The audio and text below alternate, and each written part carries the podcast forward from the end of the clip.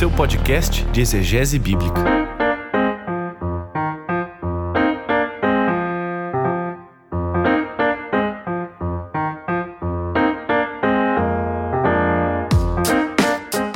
Olá, sejam bem-vindos ao podcast Contexto, seu podcast de exegese bíblica. E dessa vez, você deve ter notado, uma introdução um pouco diferente, com uma voz um pouco diferente.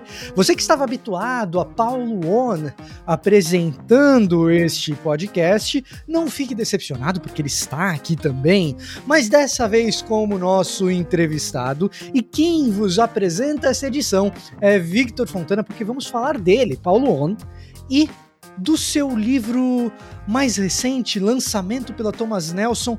Paulon, por favor, apresente-se mais uma vez neste ilustre podcast e apresente também o nome da sua nova obra. E aí pessoal, tudo bem com vocês? Sou o Paulo On, eu sou o host, na verdade, desse podcast. Muitas vezes, e muita gente deve estar ouvindo assim: será que o Paulo vendeu para o Vitor essa ideia? Ele se apropriou de alguma maneira? Não, o Vitor é o nosso companheiro de caminhada, amigo queridíssimo, e é o nosso host provisório, pro tempore aqui do nosso podcast aproveitando aí o lançamento do meu livro, para batermos um papo muito legal sobre esse livro que se chama E Deus Falou na Língua dos Homens, a ser publicado pela Thomas Nelson Brasil aí no mês de novembro, se tudo der certo. Vitor, muito prazer em falar com você e recebê-lo como host aqui do nosso podcast.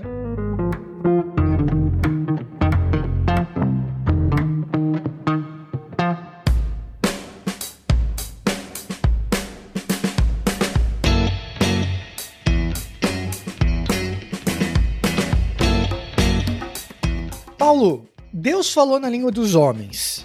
Isso significa que ele usou linguagem, isso significa que a gente pode entender o que Deus falou e falou por meio do texto bíblico.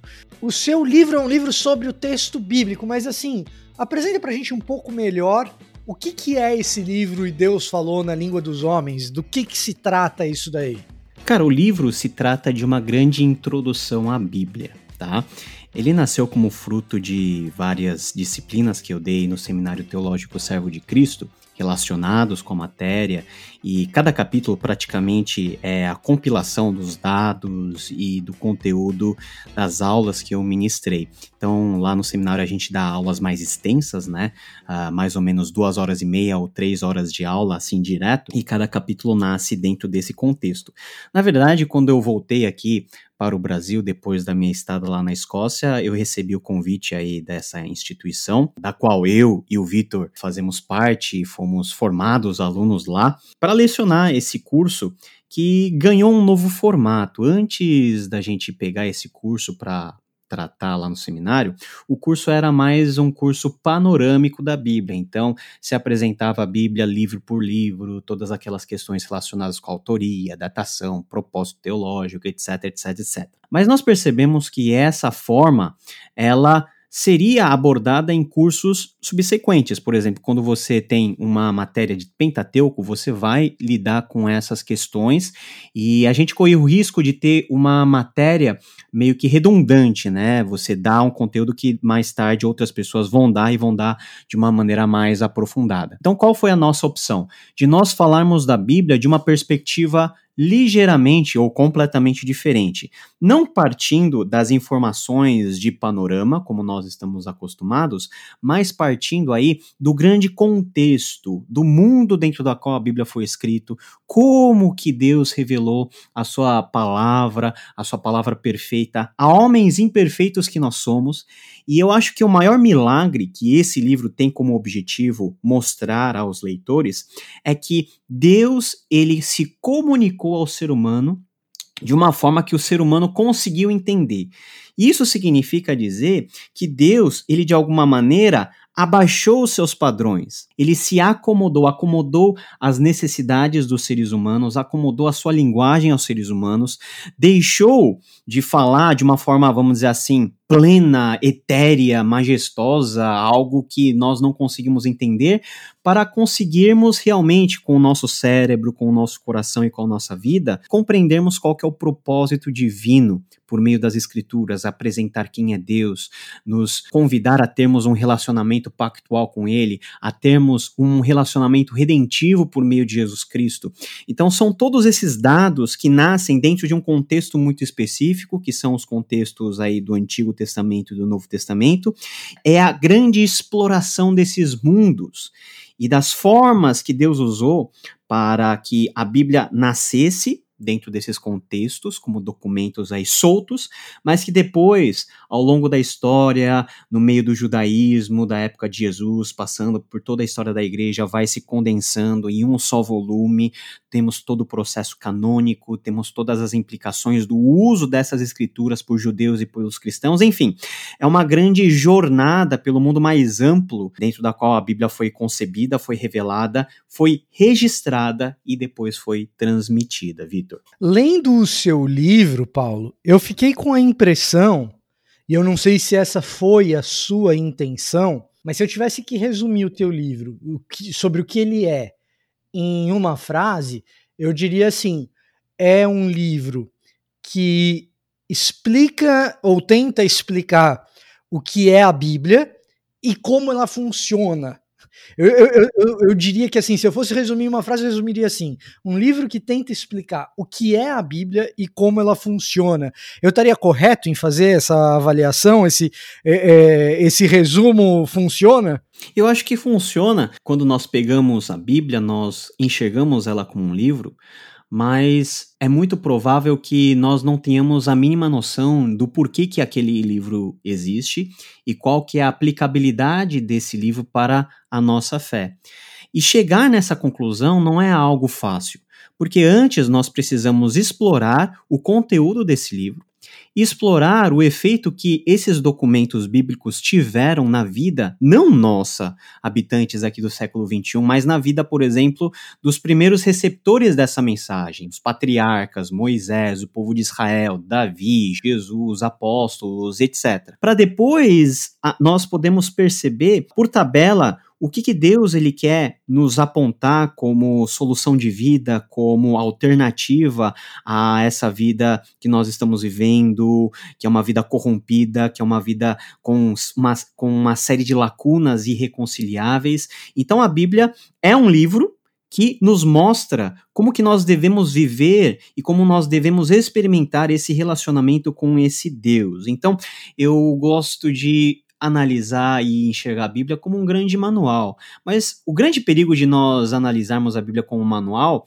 é entender a Bíblia como um livro de regras. E propriamente a Bíblia não é um livro de regras, né? Não é um não é um tomo legal, não é uma constituição é uma grande narrativa dentro da qual nós temos misturado e tudo junto vários elementos, gêneros literários, formas de se comunicar, linguagens, linguagem denotativa, conotativa, toda uma miríade de, conte de contextos dentro da qual o texto foi escrito, que para nós hoje tem que fazer sentido, porque nós recebemos a Bíblia como a palavra de Deus. E a palavra de Deus, essa mais uma vez, é comunicada em linguagem humana. E para compreendermos essa linguagem como todo, é necessário a gente compreender a dimensão que esse livro tem, o que, que esse livro quer nos comunicar. Então eu acho que a sua observação ela resume bem né, os propósitos desse livro que a gente está publicando com todo carinho. E Paulo, uma coisa que eu percebi também lendo o livro é que você teve um desafio. Eu não sei se essa foi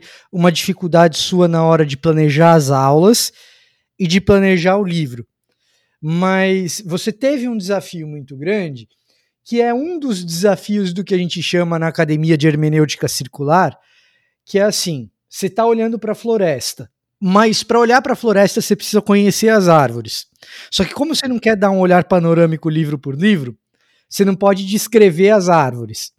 Então você não sabe se você começa pelo todo ou pelas partes. E eu queria saber mais ou menos como que você resolveu isso, porque é muito difícil você tentar tratar do que é o texto bíblico, ou do que é a Bíblia, ou de como a Bíblia funciona, sem se deter nos específicos, é, sem se deter propriamente em tentar ficar fazendo panorama de cada um dos pedaços. Né? Eu queria saber se você teve desafio na hora de você montar a ementa do teu curso, o que, que você privilegiou, para o que, que você olhou, o que, que você falou assim, não, é, eu acho que eu preciso destacar esse, esse, esse conteúdo para o cara chegar até a Bíblia melhor. Uhum. Não, é uma, é uma pergunta muito legal, porque faz parte de todo o processo de criação, a princípio, dessa matéria, que num primeiro momento se chamava Introdução à Bíblia, e hoje já tem outro nome, né? Nós dividimos essa matéria em duas matérias lá no seminário: um é o mundo do Antigo Testamento e outro é o mundo do Novo Testamento. E quando nós falamos de mundo, né, o contexto geral, essa foi a abordagem que eu escolhi para mim. Então, em vez de do específico ir para o geral, eu escolhi do geral ir para os mais específicos. E olha que eu não faço uma análise livro por livro, tá? Em determinados capítulos, por exemplo, o capítulo referente ao Pentateuco, a Torá, eu faço um breve resumo de cada livro que compõe é, essa, esse conjunto dentro da Bíblia hebraica e dentro da Bíblia nossa ocidental. Mas a minha preocupação é mostrar esses detalhes particulares, mas sempre ligado com o contexto mais geral da Bíblia como um todo, ou seja, da Bíblia como a palavra de Deus, da Bíblia como um processo ou como um fruto de um processo canônico, como uma sintetização de uma visão teológica sobre todas as coisas e da materialização da comunicação divina em linguagem humana. Então, esses são os, as diretrizes mais básicas e mais gerais que governam cada abordagem de cada seção da Bíblia. Então é lógico, nós não podemos só analisar a Bíblia em termos gerais, né? Até porque isso é impossível, porque a Bíblia foi escrita em épocas muito distintas, por autores muito distintos, e os pormenores são essenciais à construção da visão do todo. Mas eu parto de uma visão mais afunilada, do grande aspecto da revelação até os pormenores. Mas privilegiando o aspecto mais geral do contexto, do contexto religioso. E muitas pessoas podem levantar a seguinte, o seguinte questionamento. Mas se você se detém muito no contexto, isso não quer dizer ou você não está dando a impressão de que o contexto determinou a forma pela qual Deus se revelou às pessoas? Eu diria o seguinte, que Deus ele se revela independente do contexto, porque ele é Deus. Mas como ele se revela ao ser humano, que está mergulhado em contextos, em histórias gerais, em histórias particulares, em uma gama aí, em uma rede de conexões que são muito complexas, Deus necessariamente, para se fazer entendido, tem que falar numa linguagem apropriada ao momento da revelação, ao T0 da revelação. Então, compreender esse mundo é a, vamos dizer assim, a preocupação mais importante, porque é justamente a lacuna que particularmente eu percebi é, em literatura de língua portuguesa na forma de nós abordarmos qualquer tipo de introdução à Bíblia. Então, geralmente nós temos introduções à Bíblia mais focadas à bibliologia, né? A, o ramo da teologia sistemática que tenta condensar as doutrinas referentes à palavra de Deus. Então, né, tem todas as condensa condensações aí do que é a palavra de Deus, os propósitos da palavra de Deus, etc, etc. Ou tem outras possibilidades de ver a Bíblia aí minuciosamente, livro por livro. Mas e o meio termo? E o grande cenário? E, e a descrição do grande e amplo enredo da palavra de Deus. E isso estava faltando um pouquinho, pelo menos na perspectiva que eu lido nesse livro, e eu acho que vai complementar muito bem as diversas literaturas introdutórias que nós temos já em língua portuguesa. É, e você mencionou uma possível dificuldade de alunos e leitores, que talvez seja lidar com essas informações contextuais, dados os pressupostos que a gente já tem a respeito de uma visão elevada do texto bíblico e dizer, poxa vida, acho que você está dando ênfase demais para o entorno e não para o texto. Essa é uma eventual dificuldade que um aluno ou um leitor pode encontrar. Mas eu queria saber quais foram as dificuldades que os seus alunos efetivamente encontraram quando você estava dando aula. Por que eu estou dizendo isso? Porque livros, isso é uma experiência minha, tá, ouvinte? E pode ser que esteja, que isso seja enviesado por ser uma experiência minha. Mas a minha experiência é que livros de professores que testaram conteúdo em sala de aula, geralmente eles têm muito mais pé na realidade para dialogar com o leitor. Por quê? Porque quando esse conteúdo foi testado em sala de aula antes de virar livro, o professor teve contato com as dúvidas reais dos alunos reais. E é por isso que eu estou te perguntando, Paulo, quando você estava ali testando esse conteúdo, usando os seus alunos como ratos de laboratório, não, brincadeira, essa parte é brincadeira. Também, vai um pouquinho. Um pouquinho. Mas quais foram as dificuldades deles que você sentiu e se isso pautou alguma coisa daquilo que virou material final do livro? Claro, cara, os alunos sentiram muita dificuldade, né? Principalmente na, na primeira na primeira disciplina ou na primeira vez que eu ministrei essa aula, mas os, os meus alunos sempre foram muito generosos comigo, acabaram gostando do curso, enfim. Mas a dificuldade número um que eu acho que é uma dificuldade que não perpassa apenas a compreensão introdutória da Bíblia, mas a compreensão geral teológica no nosso país, é a falta de bibliografia atualizada. Então, em termos de Bíblia, o que nós temos disponível no mercado de língua portuguesa são livros uh, relativamente mais antigos e escassos. Então, procure por uma boa introdução à Bíblia, você não vai achar. Você vai achar comentários, você vai achar introdução à teologia do Antigo Testamento e do Novo Testamento, você vai achar teologia bíblica do Antigo Testamento e do Novo Testamento, mas essa introdução mais contextual você vai achar, mas vai achar de maneira muito espalhada em todos esses gêneros teológicos que eu acabei de citar. Então, eu compor a ementa, o plano de ensino desse, desse curso que virou livro, foi um desafio muito grande que eu, porque eu tive que fazer um trabalho aí de investigação em toda a bibliografia, por exemplo, que eu tinha disponível aqui em língua portuguesa, e caçando, sabe, ponto a ponto, página por página quase, elementos que fizessem parte de uma introdução à Bíblia no sentido e na perspectiva que eu estou oferecendo, e tudo muito espalhado, sabe? Tudo com diversos tipos de interpretação, uma miríade aí muito grande de autores também lidando com o mesmo tema. E os alunos não têm um lugar onde eles podem recorrer como manual para isso. Então, esse livro vem. É, às vezes a impressão que eu tenho nessas literaturas é que também, muitas vezes, dentro da tua proposta dessa disciplina, que é sair do panorama, e mesmo, na, mesmo, mesmo nos livros panorâmicos, informação muito enciclopédica, uhum, né, Paulo? Uhum. Muitas vezes não tem uma preocupação em fazer sentido desse todo, que é o que você estava tentando fazer, né? Uhum. Olha, eu não sei se eu vou ser exitoso ou não nessa, nessa empreitada. Eu acho que vai ser cena dos próximos capítulos, as críticas que eu vou receber em relação ao livro, a avaliação dos, dos leitores, enfim, vamos ver se eu conseguir pelo menos chegar perto a essa meta de tornar aí compreensível esses fatores. Existe muita coisa enciclopédica? Existe porque a gente não pode se furtar de, de lidar com dados técnicos, e esses dados técnicos são tratados de maneira muito assim detida no livro também, que tem como alvo não apenas acadêmicos, mas principalmente os leigos.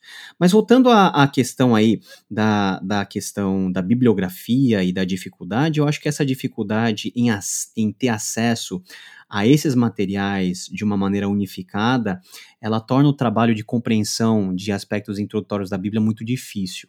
Porque não é todo mundo que tem dinheiro para comprar ou para ter acesso a vários livros e fazer uma consulta geral. O pessoal não tem nem tempo para isso.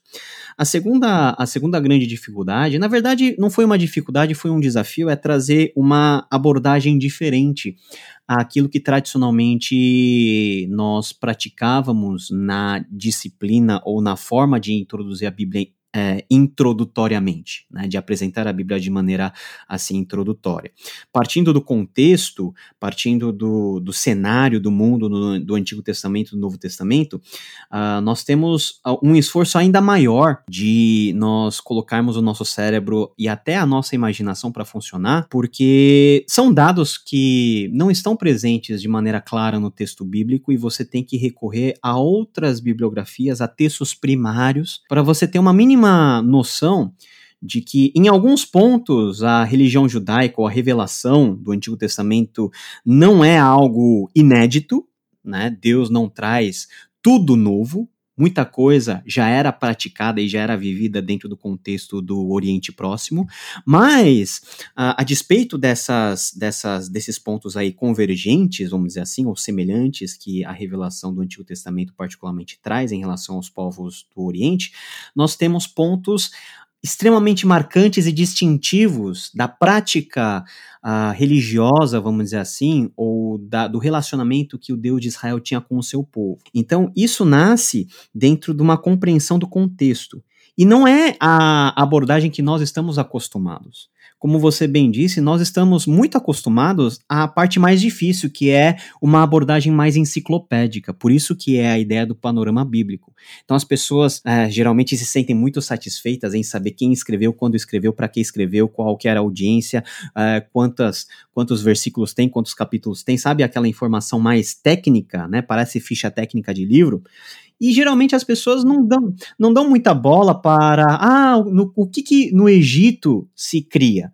As pessoas vão falar assim, mas Egito, o que, que Egito tem a ver com Israel? Ah, não tem a ver com Israel? 400 anos Israel passou no Egito, bebendo daquela cultura. E será? A minha, a minha pergunta é essa: será que, como num passe de mágica, ou como num clique de interruptor, todo aquele background egípcio sumiu da cabeça dos egípcios? Ou será que todo aquele conhecimento ganho dentro do contexto egípcio também não serviu de trampolim ou não, ser, não serviu de plataforma, ou não serviu de algum tipo de base para que sobre ele viesse a revelação do Deus de Israel e trouxesse uma, uma verdade mais esclarecedora, um aspecto mais iluminador sobre a realidade dentro da qual nós vivemos ou sobre as realidades relacionadas ao mundo por vir ou ao mundo etéreo, ao mundo subjetivo, sei lá como você chame. Então eu acho que essa abordagem, esse tipo de olhar para o texto não é algo com a qual nós estamos muito acostumados e isso se deve a um fato que está relacionado ao primeiro, falta bibliografia falta costume de nós lermos fontes primárias.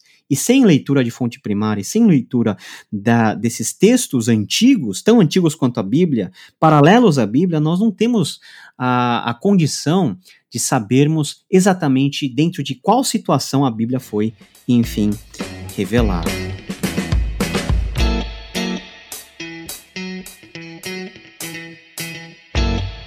Quem ia ficar feliz com você, Paulo, é o Ronald Gilbey, porque ele é um, um, professor de Antigo Testamento lá na Irlanda, e ele é um dos principais proponentes de que a Academia do Antigo Testamento está olhando demais para a Mesopotâmia e pouco para o Egito. Hum. você está falando, disso, tá falando disso daí, eu tava lembrando, é, não é só aluno, não é só aluno que está chegando no seminário que pergunta o que, que o Egito tem a ver com a história, pois não. É, cara. Muito, é. muito acadêmico do Antigo Testamento tem essa deficiência também, viu? Mas, mas você vê que é, é, é, um aspecto muito interessante, porque o Egito é citado desde as primeiras páginas do Antigo Testamento e perpassa toda a história do povo judeu até a volta do exílio. Então, é impressionante como o Egito, ele é considerado nos círculos mais, vamos dizer assim, populares como o símbolo de Satanás, né? O símbolo do velho mundo, o símbolo do mundo a ser abandonado. Beleza, espiritualmente pode até ser, mas o contato que Israel teve com esse povo, por exemplo, e Egito é só um exemplo, tá? Tem vários outros povos, e o livro do André Heinck, Os Outros, é um livro excelente para você ter contato com esses povos pelo menos na, na base aí uh, mais introdutória, é impressionante como nós deixamos de, há muito tempo de falar nesses aspectos que fazem parte do texto bíblico. Explicitamente, em muitos casos, mas implicitamente. E é esse implícito né? Esse background que é a, o meu foco e é o meu objeto de, de análise nesse livro aí. Então, Paulo, eu tenho a impressão que você, assim como eu, eu acho que todo professor, de certa maneira, tem um pouco disso. A gente tenta resolver para os nossos alunos dificuldades que a gente teve quando a gente era aluno. Uhum. Não sei se você uhum. é, partiu um pouco dessa premissa, porque as coisas que você está dizendo são coisas que eu sofri um bocado. Na, no nosso período ali, um pouco antes do seminário e durante o seminário, quando a gente estava ali junto, para obter essas informações. Para mim, isso foi, foi difícil. Eu fui lá nos manuais bíblicos para uhum, começar, uhum, uhum. onde eu tive essa informação enciclopédica. E eu vou dizer que, assim, eu tive essa dificuldade E para mim foi até mais fácil do que seria para uma boa parte das pessoas, porque a minha base de história da antiguidade oriental era mais sólida do que a média. Eu conhecia pouco, mas conhecia alguma coisa. Tem muita gente no seminário sabendo nada, zero. Zero. Você fala de Egito, o cara não sabe se é norte da África ou se é uh, uh, Oriente Médio. E o cara tá assim. Você falar pro cara que Egito é na África, ele tem uma surpresa. né? Não sei, não sei se essa foi a sua experiência com, com os alunos do Servo, porque no Servo de Cristo, a maioria dos alunos, ou, ou todos, o pré-requisito é que o cara já tenha um curso superior uhum. na bagagem, uhum. mas mesmo assim, esse negócio de antiguidade oriental é uma coisa que na escola mesmo a gente tem uma deficiência grande, né? Tem uma deficiência grande até pela abordagem que a gente tem quando nós aprendemos isso na escola, que não é uma abordagem formativa, é uma abordagem praticamente para passar no vestibular. Então você não aborda pontos essenciais, você aborda pontos que vai cair na prova, que eventualmente pode cair na prova. E isso nos traz uma visão da história muito utilitarista e muito rasa daquilo que realmente aconteceu. Então, como nós aprendemos já assim, e essa infelizmente é, é o quadro educacional dentro da qual todos nós, pelo menos a geração mais nova, né, uh, todo, todo ele foi formado, nós temos dificuldade de encontrar esses vínculos no texto bíblico. E o texto bíblico, por incrível que pareça, não é a história só de Israel. E Israel assume um protagonismo grande? Assume. Mas deixa eu te perguntar, para que, que Israel é chamado? Israel não é chamado para ser ele mesmo o propósito da sua própria missão. Israel é chamado para assumir um propósito e uma função sacerdotal profética no mundo, de maneira que o mundo conheça o Deus de Israel, e conhecendo o Deus de Israel, a glória do Senhor possa encher a terra como as águas cobrem o mar. Né? Não é isso que os profetas dizem? Então, a nossa visão enviesada, sabe, de um aspecto só da Bíblia Sagrada, a nossa visão muitas vezes enciclopédica, a nossa visão muitas vezes doutrinariamente disciplinada, e eu estou falando isso com certo cuidado, porque a doutrina é importante, mas dependendo da ênfase que a doutrina dá, a doutrina faz a gente ficar cego para diversos outros aspectos que a Bíblia lida e que quando elas emergem do texto, ou eu nego que elas existem, ou eu reputo como obra de Satanás. Sendo que Deus é Senhor de toda a história e de todos os contextos de todo o universo. Então, mesmo Deus que atua sobre Israel é o Deus que, de alguma maneira, atuou sobre os egípcios, sobre os persas, sobre os mesopotâmicos. Por isso que o Hayek ele acerta muito em dizer que, mesmo considerando esses povos, Deus estava lá com algum propósito específico, moldando o cenário para que uh, no final das eras ou na plenitude dos tempos, Cristo viesse com uma encarnação mais plena dessa revelação e através da vida dele, da sua morte, da sua ressurreição, todos os povos fossem rechamados ou reconvocados a uma aliança duradoura com o Deus de Israel. Se nós não compreendemos esse aspecto histórico, nós nos perdemos, e não é que nós vamos perder a salvação, não tá? Isso, esses aspectos que eu estou lidando com você não tem nada a ver com a salvação, porque você pode desconhecer absolutamente os egípcios, mas você crê no Senhor Jesus Cristo e você é salvo.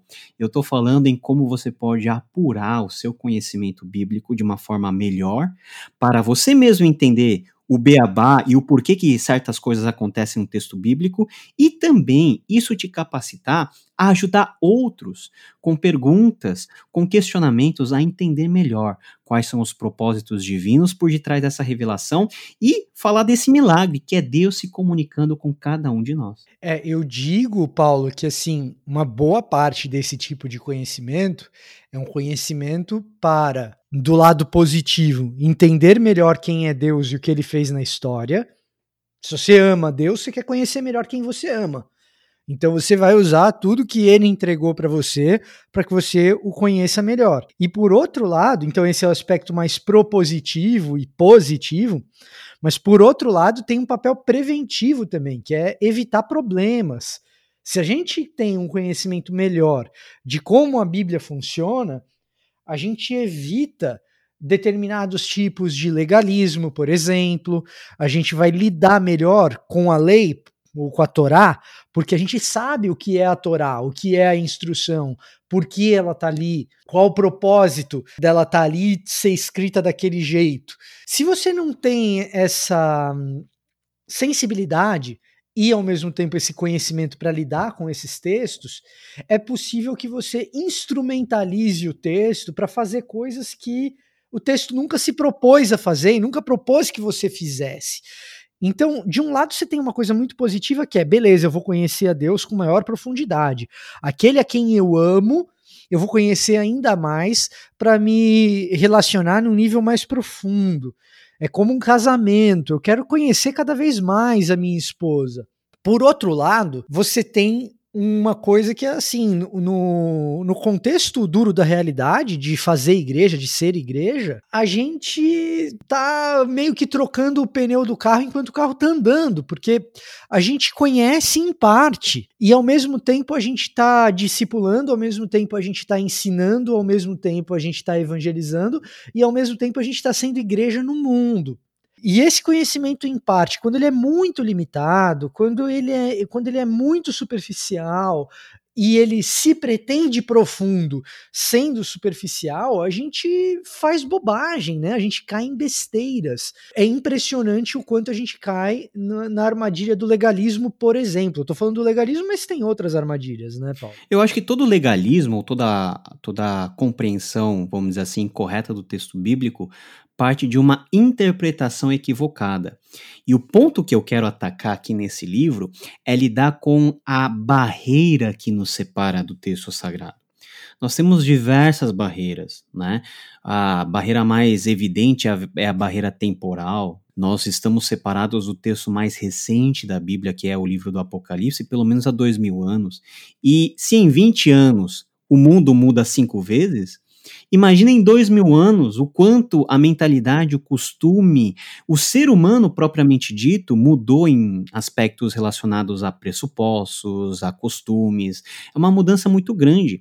E como que você vai superar todo esse hiato temporal? Todo hiato, por exemplo, em termos de construção do conhecimento. Sabe, muita coisa, muita gente tenta fazer uma aplicação literal da Bíblia, e, e a literalidade, lógico que tem os seus aspectos é, importantes, a Bíblia deve ser tomada basicamente ah, no seu sentido literal, quando o gênero nos permite, mas a, as pessoas a, tomam na literalidade pensando que a Bíblia foi escrita ontem, que tudo que a Bíblia apresenta como dado tem aplicação imediata à realidade de hoje. E essa é uma é, e esse é um engano muito grande que pega no contrapé muitas pessoas, muitos irmãos e muitos líderes, muitos pastores que usam o seu púlpito por causa da por causa aí das suas limitações, às, às vezes do conhecimento do contexto bíblico ou em alguns casos por má fé, de impor certos tipos de costumes, impor certos tipos de regras baseadas numa interpretação que, na sua maioria das vezes, é uma interpretação anacrônica. O que, que é um anacronismo? É você importar ao texto uma visão de hoje e um texto que é antigo, sem levar em consideração todo o desenvolvimento que nós tivemos em termos de conhecimento e ignorar o fato que a própria palavra de Deus, ela tem um crescendo, né? Ela tem uma progressão de revelação. Então, coisas que não se conhecia em Gênesis se conhece no Apocalipse. É uma progressão que nós temos. E você ter essa visão ampla do gráfico da revelação, que é um gráfico sempre ascendente, que tem o seu clímax na pessoa de Cristo, mas que depois de Cristo também vai se desenvolver com os apóstolos, com os pais apostólicos, com toda a tradição da igreja. Se você desconhece ou se você ignora tudo isso, a Bíblia vai se tornar um, um livro muito perigoso, porque tudo que você lê, você vai querer aplicar e eu tenho lá minhas dúvidas sérias se tudo que está na Bíblia é de aplicação imediata, sem levar em consideração os aspectos contextuais, enfim, de tempo, de cronologia, de teologia que nós tanto uh, prezamos e que também é um dos objetivos desse livro, Vitor.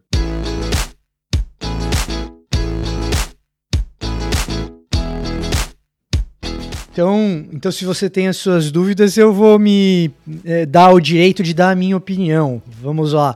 Eu tenho convicção de que nada do que está na Bíblia é para aplicação imediata. Tudo precisa passar por uma leitura de contexto. Tudo, tudo. Tudo precisa passar por uma leitura de contexto. Claro que um senhorzinho simples que está olhando o texto bíblico, aquilo pode ser útil para ele imediatamente? Claro que pode, mas eh, não existe nenhuma segurança de que isso será sempre bem feito. Nenhuma. Nenhuma segurança de que isso será sempre bem feito. E aí, Paulo, eu acho que assim, como diria o nosso professor Luiz Saião, eu vou recorrer à vergonha do exemplo. né? Ele fala, ele fala isso porque quando a gente começa a elaborar muito como uma coisa funciona teoricamente, para que as pessoas entendam, a gente precisa exemplificar, sabe? Vou recorrer à vergonha do exemplo, disso que você está falando. Reunião de conselho, essa história é real. Reunião de conselho, e aí a gente vai ter eleição de presbíteros. E aí, igreja já está razoavelmente grande e tal, geralmente em igreja presbiteriana, qualquer um pode se desde sendo membro da igreja, qualquer um pode se candidatar a presbítero, pode ser votado, pode votar, etc.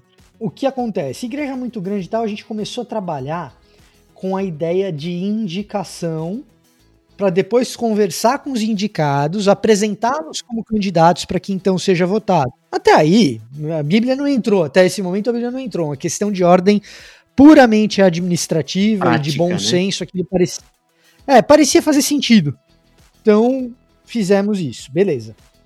Aí apareceu um nome lá de um rapaz super piedoso, é, inteligente, conhecedor das escrituras, perfil do presbítero. Perfil do presbítero, um cara, né? Só que jovem e solteiro. Jovem assim, o cara tinha na época talvez uns 25, 26 anos alguma coisa assim, jovem e solteiro. Aí um dos membros lá do conselho pega e fala o seguinte: não, ele não pode. É, é bíblico que ele não pode. E eu tava esperando que esse presbítero viesse com uma informação contextual de que o, o presbítero, o bispo, seja lá a tradução que você quiser usar, ele precisa ser um ancião da igreja, alguém experiente e tal. Eu estava imaginando que a argumentação viria nesse sentido, o que faria algum sentido. Ele é jovem demais. A ideia de um conselho da igreja pode ter jovens trabalhando e tal, mas a ideia de um conselho é um conselho de anciãos e tal. Eu estava imaginando alguma coisa mais ou menos por aí.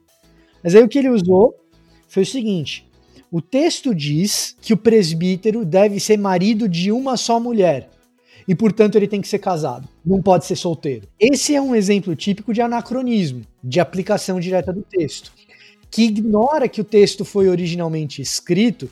E é um tanto óbvio, tá? Eu, eu tô usando aqui alguém que leu o texto muito mal, porque o texto já tá dando a dica de qual é o contexto naquilo que a gente chama de leitura espelhada, você sabe o que está acontecendo ali. É um caso típico de anacronismo, acho que vale a pena colocar aqui. O que o cara está fazendo ali? Ele está ignorando completamente que a orientação paulina nesse sentido é de falar o seguinte: não tenha presbíteros polígamos, maridos de uma só mulher. Não, é, quem tem um monte de mulheres não, não seja presbítero nem diácono. Não tenha líderes que, que estão dessa maneira envolvidos com a cultura local. É essa a orientação. Mas não, o cara quer fazer a aplicação direta. Então o que tá no texto é o que eu vou fazer aqui diretamente e tal. E ignora completamente qual era o contexto no qual aquilo foi dito, para quem e o que aquilo está realmente querendo dizer. Porque olhar para o contexto é tentar descobrir o que aquele texto realmente quer dizer.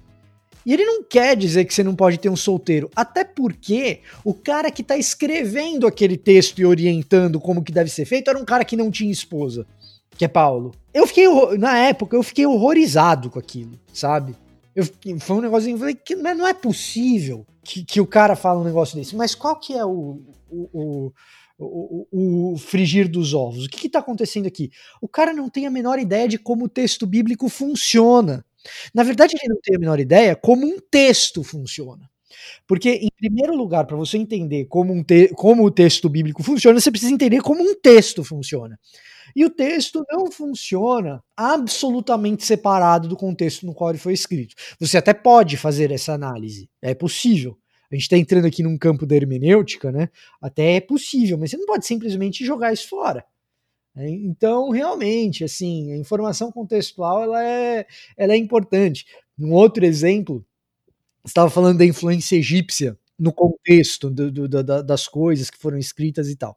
Aí você vai ler Provérbios. Ah, Provérbios, todo mundo sabe, Provérbios é de Salomão, né? O próprio texto de Provérbios diz que não é né, que aqueles textos foram recolhidos na corte do rei Ezequias para treinar uh, o pessoal que, que ia servir publicamente na corte e tal, né? E que alguns dos provérbios seriam de Salomão, mas do capítulo 1 ao 9, por exemplo, não é. E quando você pega Provérbios 22 a 24, que você tem ali é a famosa regra de Amenemope. É um texto readaptado. É, é, são provérbios egípcios adaptados pela cultura judaica você não sabe disso, você consegue entender o texto.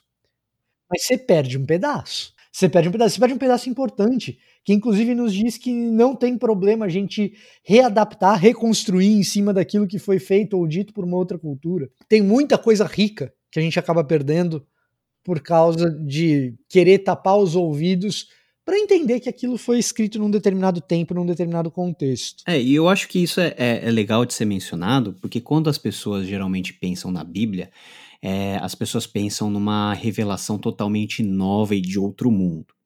É, eu concordo que tem aspectos na Bíblia que são realmente de outro mundo, até que hoje, até hoje nós não conseguimos entender.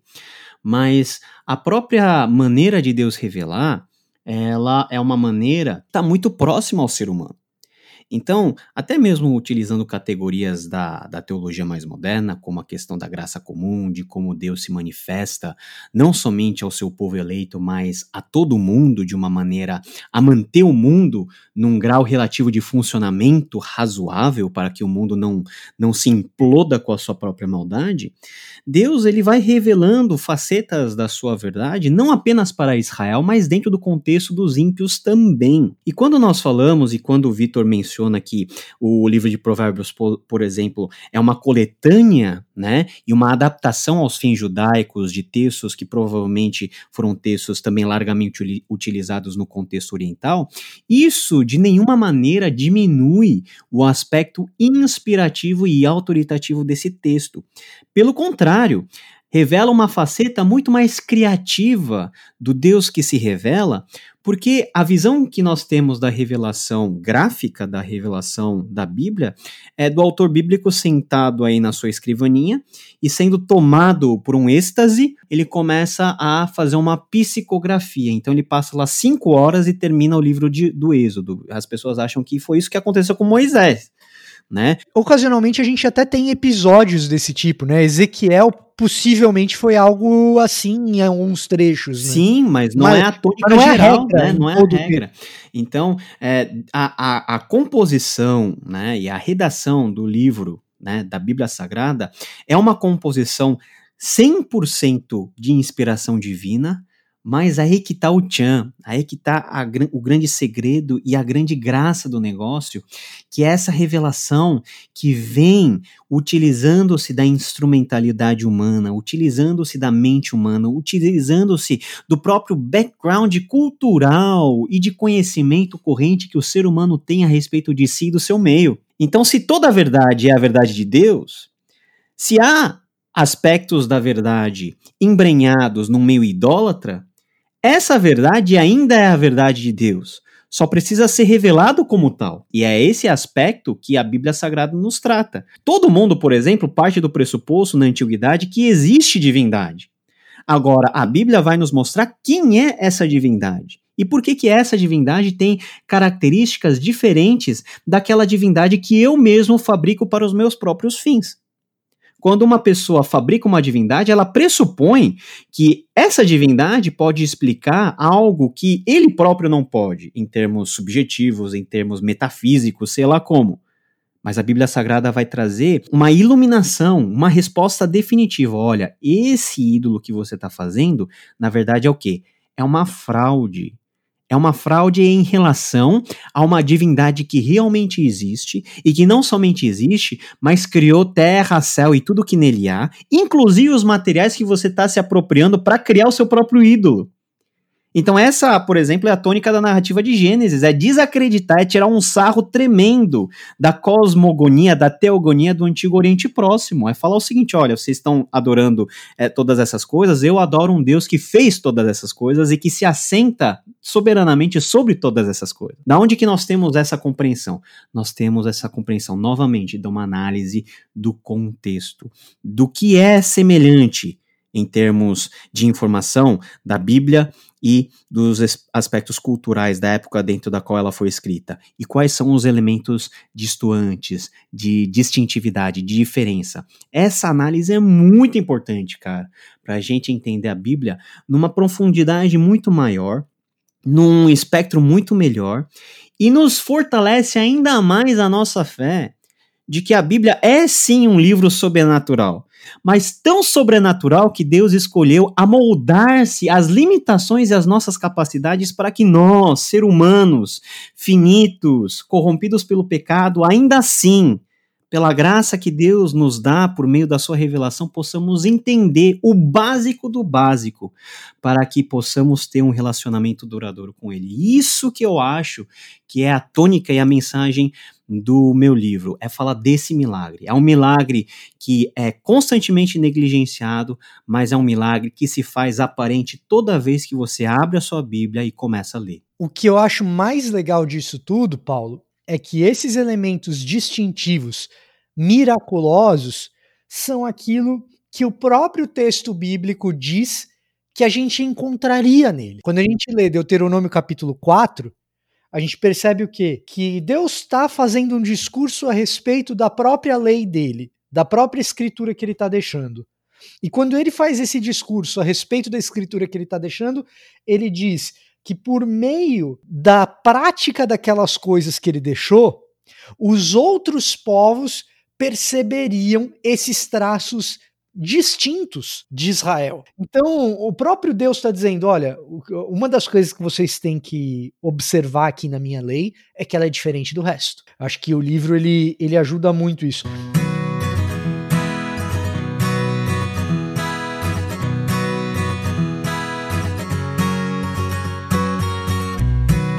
Paulo, para a gente concluir o nosso papo aqui, a gente se concentrou bastante nas dificuldades dos alunos, do que eles sentiram e da dificuldade que o leitor talvez tenha antes de ler a sua obra e como ao ler ele pode ser ajudado e tal.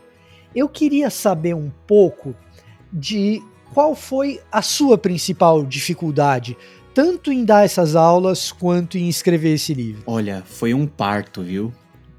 Principalmente a questão da redação das aulas é, foi um negócio bem mais complexo do que a empolgação inicial em ser convidado para dar aula no seminário. Então, quando eu disse sim, eu não imaginava o tamanho ah, da encrenca. Encrenca no bom sentido, é lógico que eu estava me metendo. Por quê?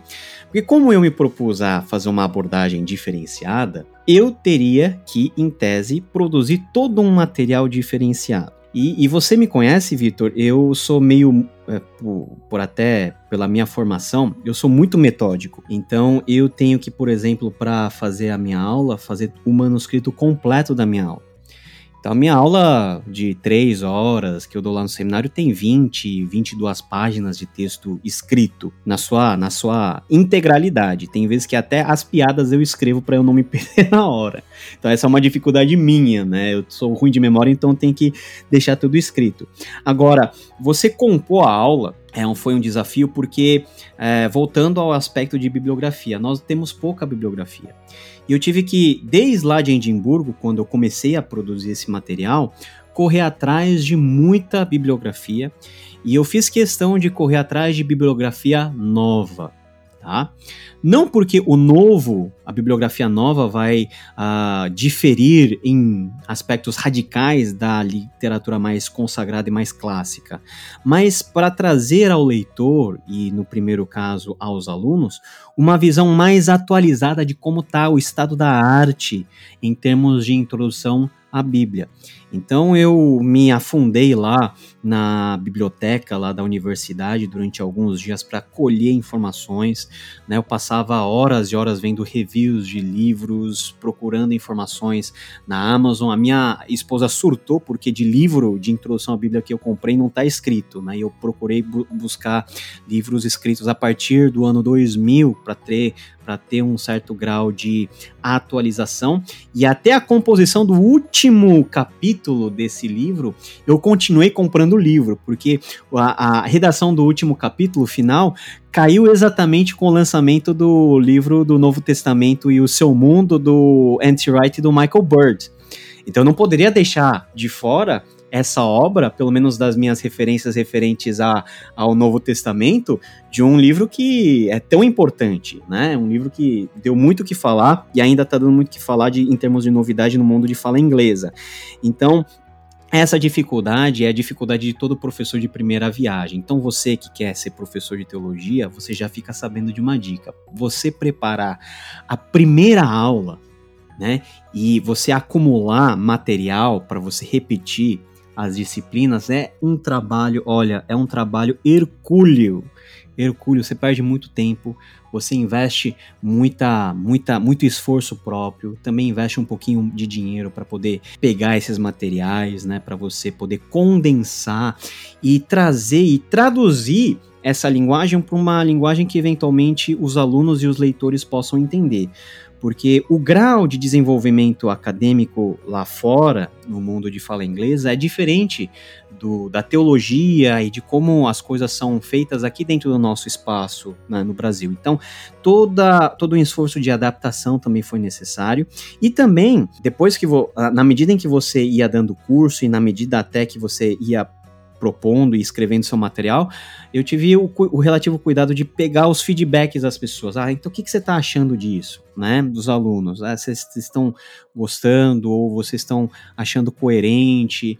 E, e para graça de Deus, a, o feedback que eu tenho constantemente re, recebido é: nossa, que abordagem diferente, mas não é aquela que abordagem diferente com um grau de preconceito, é aquele que abordagem diferente no sentido positivo, sabe?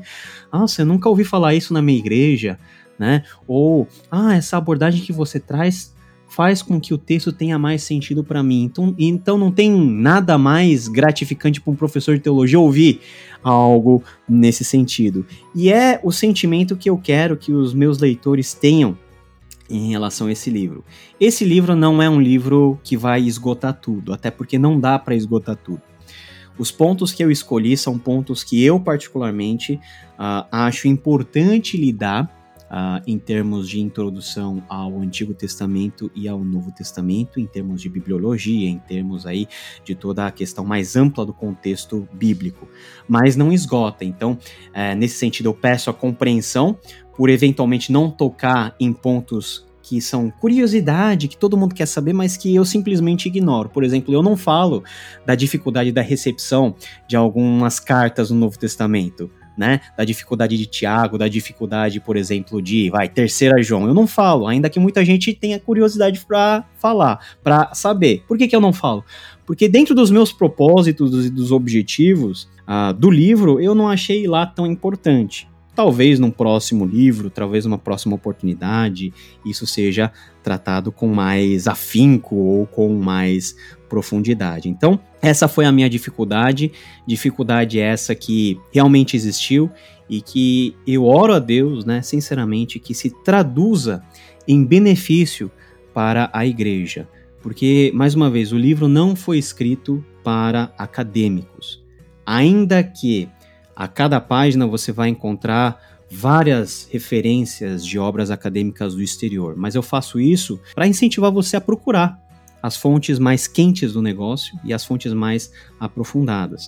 Uh, eu faço esse livro uh, para os leigos, para as pessoas que sinceramente querem conhecer mais a palavra de Deus e também para referenciar um pouquinho uh, toda a discussão aí em termos de matéria ou em termos de docência nessa disciplina que é a disciplina de introdução à Bíblia. Muito bem, Paulo, muito bem. Teremos segunda, segundo episódio sobre esse livro. Então, você que nos escuta, eu faço encarecidamente o pedido de avaliar o podcast Contexto no seu agregador de podcasts, dê as estrelas necessárias para que a gente chegue mais longe, indique o podcast Contexto para outras pessoas, porque exegese bíblica é aqui. Se você quer discussão do texto bíblico, eu, que não sou o host original do, do podcast, posso dizer e fazer esse jabá sem nenhum viés. O melhor lugar da internet para você conhecer o texto bíblico com profundidade é aqui. Então você pode indicar isso para o seu pastor, para o seu professor de escola dominical. E o livro do Paulo On, disponível nas melhores livrarias. Sempre quis falar isso, Paulo, disponível nas melhores livrarias. Estou me sentindo aqui um locutor de rádio, né?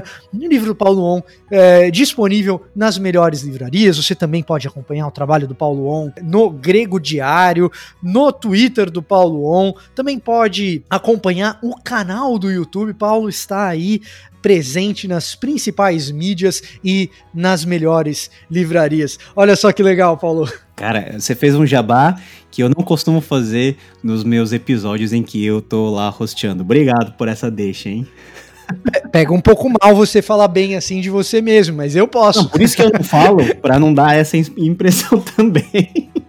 É isso que é bom de você chamar um host convidado de vez em quando, tá certo? Então você que nos ouve, a gente vai ficando por aqui dessa vez. Até a próxima, mas fique ligado porque vai ter mais agora sobre o conteúdo propriamente dito do livro para dar aquele gostinho para que você queira adquirir o livro para você, tá bom? Paulo, até a próxima, até o nosso próximo episódio. Até a próxima, pessoal. Tchau, tchau. Você que nos escuta também, até a próxima.